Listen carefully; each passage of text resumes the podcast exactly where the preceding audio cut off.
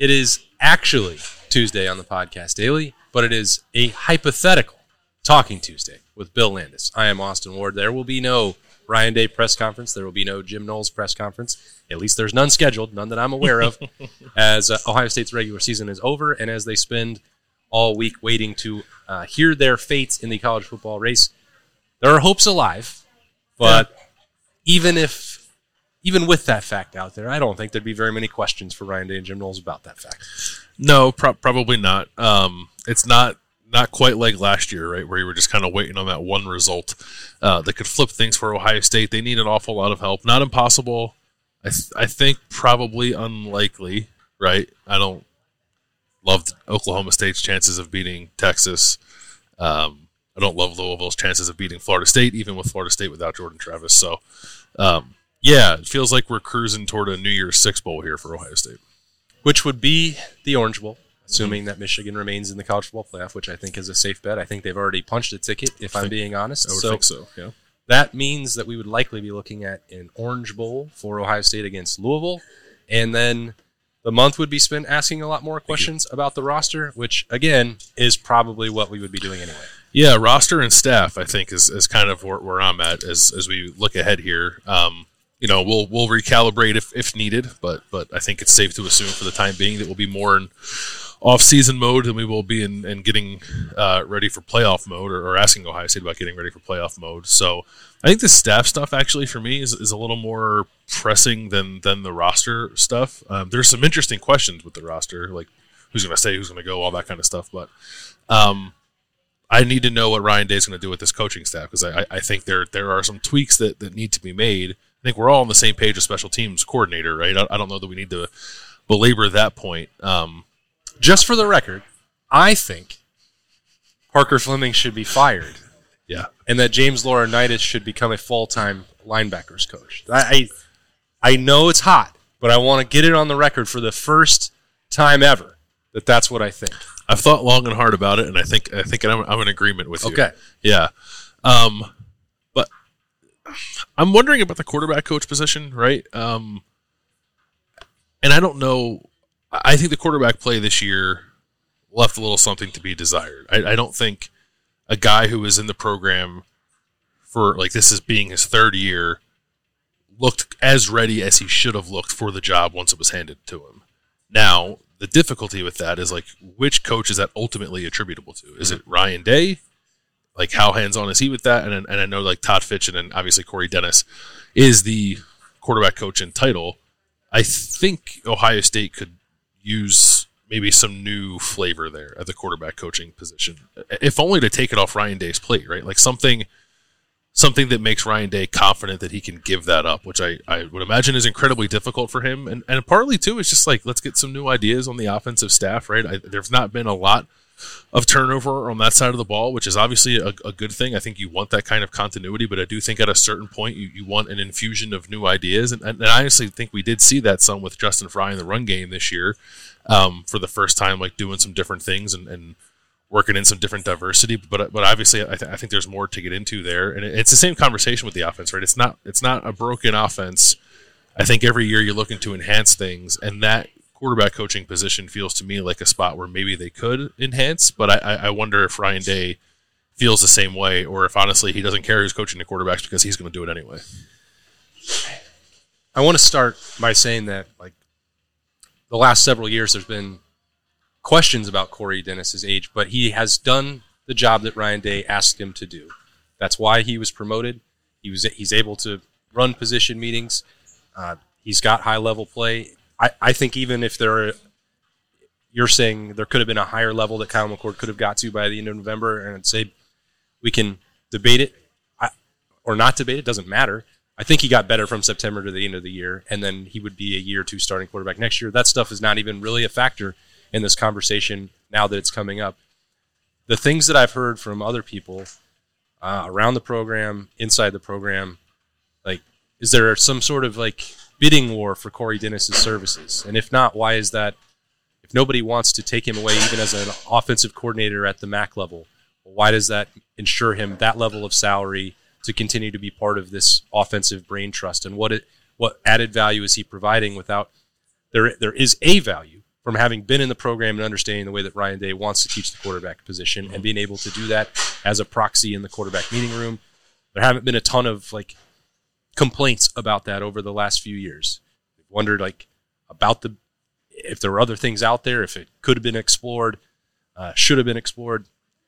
Didn't really matter up until this point. But there was a big change, and we've talked about this a few times.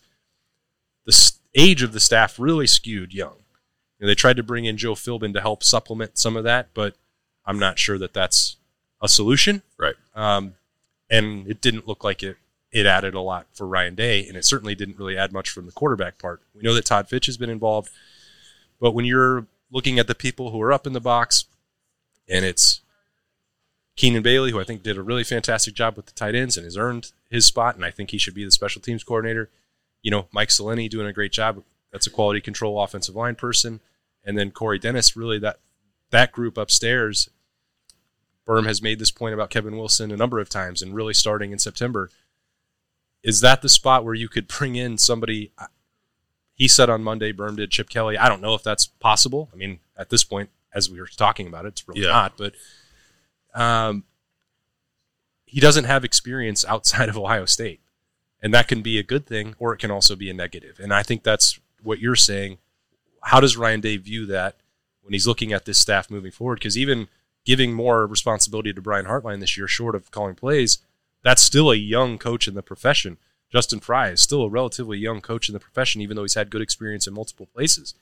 Keenan Bailey, now this is his first full time job at Ohio State as well. That's that's a lot of young coaches on the staff, and they scored points. They were one possession away from winning on Saturday, but if you're taking a, a thorough inspection and self evaluation, I think that that is within reason.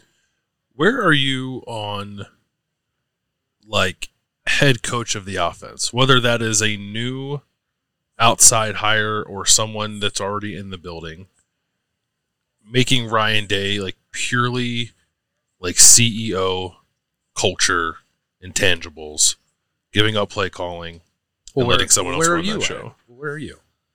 Because I, will say that I'm less. Sorry, I asked you and then I No, it's okay. answered. I'm I'm less concerned about it today, Tuesday, than I was on the Tuesday after the game last year when I was really banging the drum and like he's got to give up play calling. There's too much on his plate. Here's what happened. Nobody's won the playoff without it. I thought that he did a good job with the offensive game plan and the play calling on Saturday. I I, I do. I think mm-hmm. that they had enough stuff. Could they have been more aggressive at times? Yes. In game decision making in a couple those first half situations we talked about, I disagree with them. He's the coach. He's the one that's got ten million dollars on the line. I do not. But I I did not feel like this year that that was a real weakness for Ohio State. No, not, neither do I. I. I'm I'm coming at this from a much different place than I was last year because you and I were in the same boat last year, like in the in the raw emotional moments after the Michigan game. I think even on the field, you and I both said like he's got to give it up. Mhm. Um, and then he kept it, and I thought it was okay this year. Like it wasn't it wasn't any worse certainly. And I agree with you that the plan against Michigan. I didn't have much of a problem with it. There was some really good stuff in there. They were three for three in the red zone, scoring touchdowns. They're actually, I was looking this up earlier. They're 14, I think, for 16 scoring touchdowns in the red zone the last three games, or maybe it's 14 for 18. It's it's it's a pretty good clip. They, they seem to have gotten some stuff Yeah. uh, figured out there. So it's again, it's not it's not coming from a place of this isn't the way it should be. It's just about the natural progression. I think more about Ryan Day as a head coach, and, and I I've always thought at some point he's going to have to give that up. I just think there's way too much on his plate, and because of that, maybe maybe there's something that Ohio State's missing where it's not maximizing its potential. Whether that's like handling situational football better, whether it's NIL recruiting stuff, intangibles, emotion, whatever. I think if Ryan Day can be left to solely focus on those things, maybe that yields better results. Um, but I think the only way to get him there is to bring in a an experienced, like serious offensive coordinator to be like basically the Jim Knowles on the offensive side of the ball with Ryan Day at the top of the pyramid and those two guys as like his his first lieutenants running the show on on, on their respective sides of the ball. So and like Chip Kelly is, is an obvious name to mention. I you know we don't have to have a long Chip Kelly conversation. I have questions about like his offense anymore, but I think like that's the right kind of profile of person if that person exists that that makes sense for Ohio State. I'm, I'm not saying it's something they definitely need to do, but it's something that has been on my mind for a while. Just like thinking about the way the staff is structured and, and how ultimately I feel national championship staffs need to be structured. I, I, think it needs to look something like that, unless how it currently looks with the head coach wearing a lot of hats. That I, I just don't know that it suits everybody the best. Yeah, I'm not sure. I, I I think all I could say is that I feel like that's the change that's least likely for Ohio State out yeah. of all of them. Mm-hmm. Or maybe I'll be wrong about that, but I, I, think, and I mentioned this, I don't know, a week or two ago. I, pri- primarily, we were probably talking about the special teams coordinator, and if there had been a concern that was voiced by people around the program to me, it was Ryan Day's personnel decisions, and it's largely been handled either in-house directly, which was Corey Dennis replacing Mike Yurcich, Keenan Bailey replacing Kevin Wilson and coaching the tight ends. You know, Parker. Even when you, yeah, I mean, don't. I'm not going to talk about that one. Sorry, right, right yet. But even when it was outside, Justin Frye, we had always assumed was going to be the person to place yeah. Greg Studrawa, and I almost consider that in house because of their relationship. And so that that then extends to moves that he did not make, uh, or that were not made by people who were suggesting that retirement was coming and and needing to maybe potentially do something different on the defensive line. That you know, so all these things are coming to a head right now. Is my point. If you look at some of the fine margins on Saturday, the special teams continued to to fall short. Uh, at quarterback, you had an early disaster with Kyle McCord. Now, maybe it would look again. I, I love these what if games. I've been doing them all year. What if Emeka doesn't drop it on the opening drive? Mm-hmm. Does that exact situation transpire in the same way? Maybe not. Doesn't matter. That play did happen, and it wasn't executed to the way that Ohio State needed. Uh, I thought the offensive line did pretty well, opening some stuff up for the run. Uh, it pass protected well at times, but there were a lot of others where Kyle was forced to step into pressure and make some things happen on a bum ankle, and if he gets a little bit more protection on the final play the of the game, play, yeah. we might be talking we might be talking about none of this because Ohio State could have won on that one. So the defensive line, I don't know. That was a that was a grab bag for them on Saturday. So I, I don't know that I could make a, a, declaration one way or the other if it was thumbs up or thumbs down or Larry Johnson's definitely done. The previous couple weeks, we'd seen Jack Sawyer take a big step forward. Mike Hall played well in that game, but some of the defensive other ta- defensive tackles did not. Uh, and you didn't see them asserting their will against the run, certainly on the last seven minute drive by Michigan. So that's why I think I'm. I don't want to overreact to what happened on Saturday because you sometimes lose games against good teams on the road. That's just a fact. Sure. Nobody wants Ohio State to lose to Michigan. I understand that part, and if that's the only evaluation you want to make, well, that's part of the reason why we're talking about the way they lost it and some things that happened before Saturday that I think have have to be talked about. And if and Ryan Day will make the decision, but like, does Saturday alter his thinking at all, or does it does it need to? I, I don't know. Yeah, I think a couple of these spots, right? They, they could have Ohio State could have won forty to nothing, and we still would have been talking about getting rid of the special teams coordinator. Yeah. And I think the defensive line coach conversation would have would have persisted too, because it's not. I thought the defensive line prior to this year was not playing up to the standard that Ohio State um, needs or expects. This year, I thought they largely did. Michigan was not was not their best performance, but they're like I thought Mike Hall played his best game, and Jack Sawyer continued what, what has been a strong run of run of play, as you said.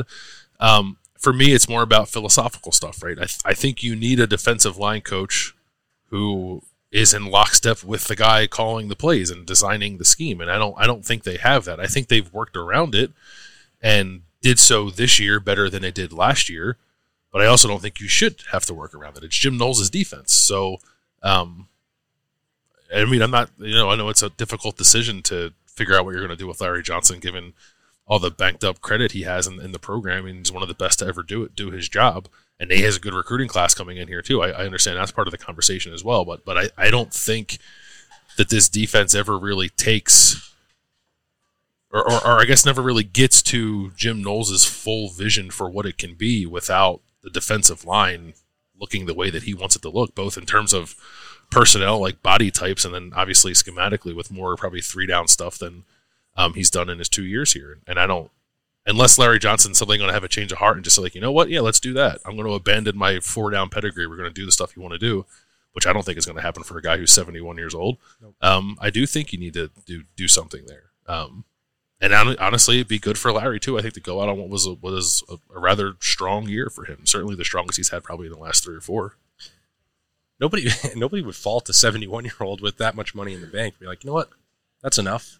No, And even two years ago, that situation was the same. And I, I think that that's he did reclaim some of over the course of this year. It was improved, and you could see the flashes of what has made him a legendary position coach. But it's been since 2019 since you felt like there was a real disruptive defensive line for Ohio State for me, I agree. 100%. and that also included Chase Young, and then before that it included Nick Bosa, and before that it included Joey Bosa. So he worked with those people, but I- I'm at the point now where there's four years of evidence since then that this hasn't been to the level that Larry Johnson used to coach or that Ohio State expects it to.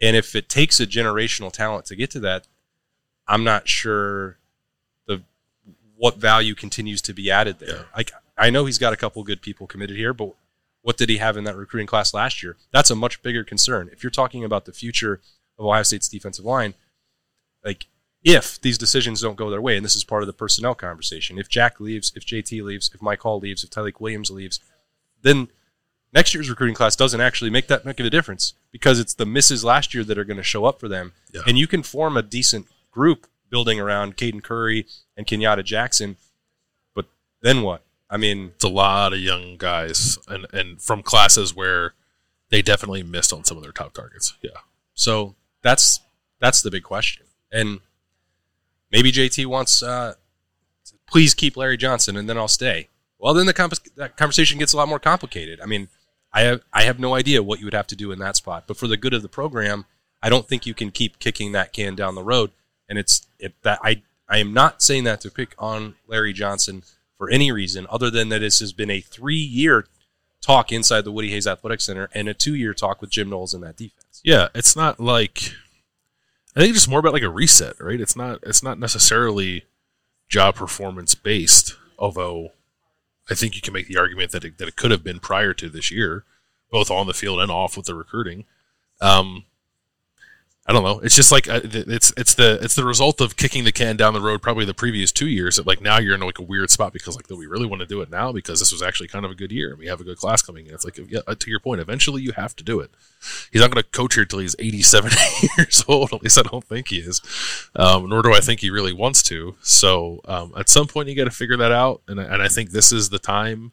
And maybe there's a way to massage it. And and you know we've both heard that if and when it happens, they would like to keep Larry around in some capacity anyway. So it's not like uh, necessarily he'd be going anywhere, but um, I think that there's there's another level that this defense can reach, and it doesn't necessarily start with that, but I think that that position is a key component of it moving forward. All right. What else would you ask on a hypothetical Tuesday in the Woody? If we're like in pure bowl mode now, not playoff mode, Mhm. I would like to ask Ryan Day where he is on like playing both quarterbacks or like what he thinks of that position basically going into the, what is in my view like the beginning of the prep for next year and like sort of the end of this year. Mhm. if, if you're playing in the orange bowl and getting ready for that i think that's how most most programs treat it. And it's not i just don't think kyle mccord played well enough this year that he's like definitely the guy next year and if you're playing what amounts to an exhibition game and you've not gotten to see a ton of devin brown why not play them both in the Orange Bowl if, if that's ultimately their their destination? And also too, like maybe it would help Kyle on his ankle to, to, Yeah. to not have to play a full game either. Honestly, I think you can go even further. Like you don't need to play Kyle McCord at all in that game. If it doesn't count for anything, and it is a future-looking game and a in a springboard in, you have 12 games this year to evaluate for Kyle McCord. He's been injured for the last two months on that ankle. The ankle will feel better, and maybe that would help alleviate some of the criticism to let him go out there and play and be healthy.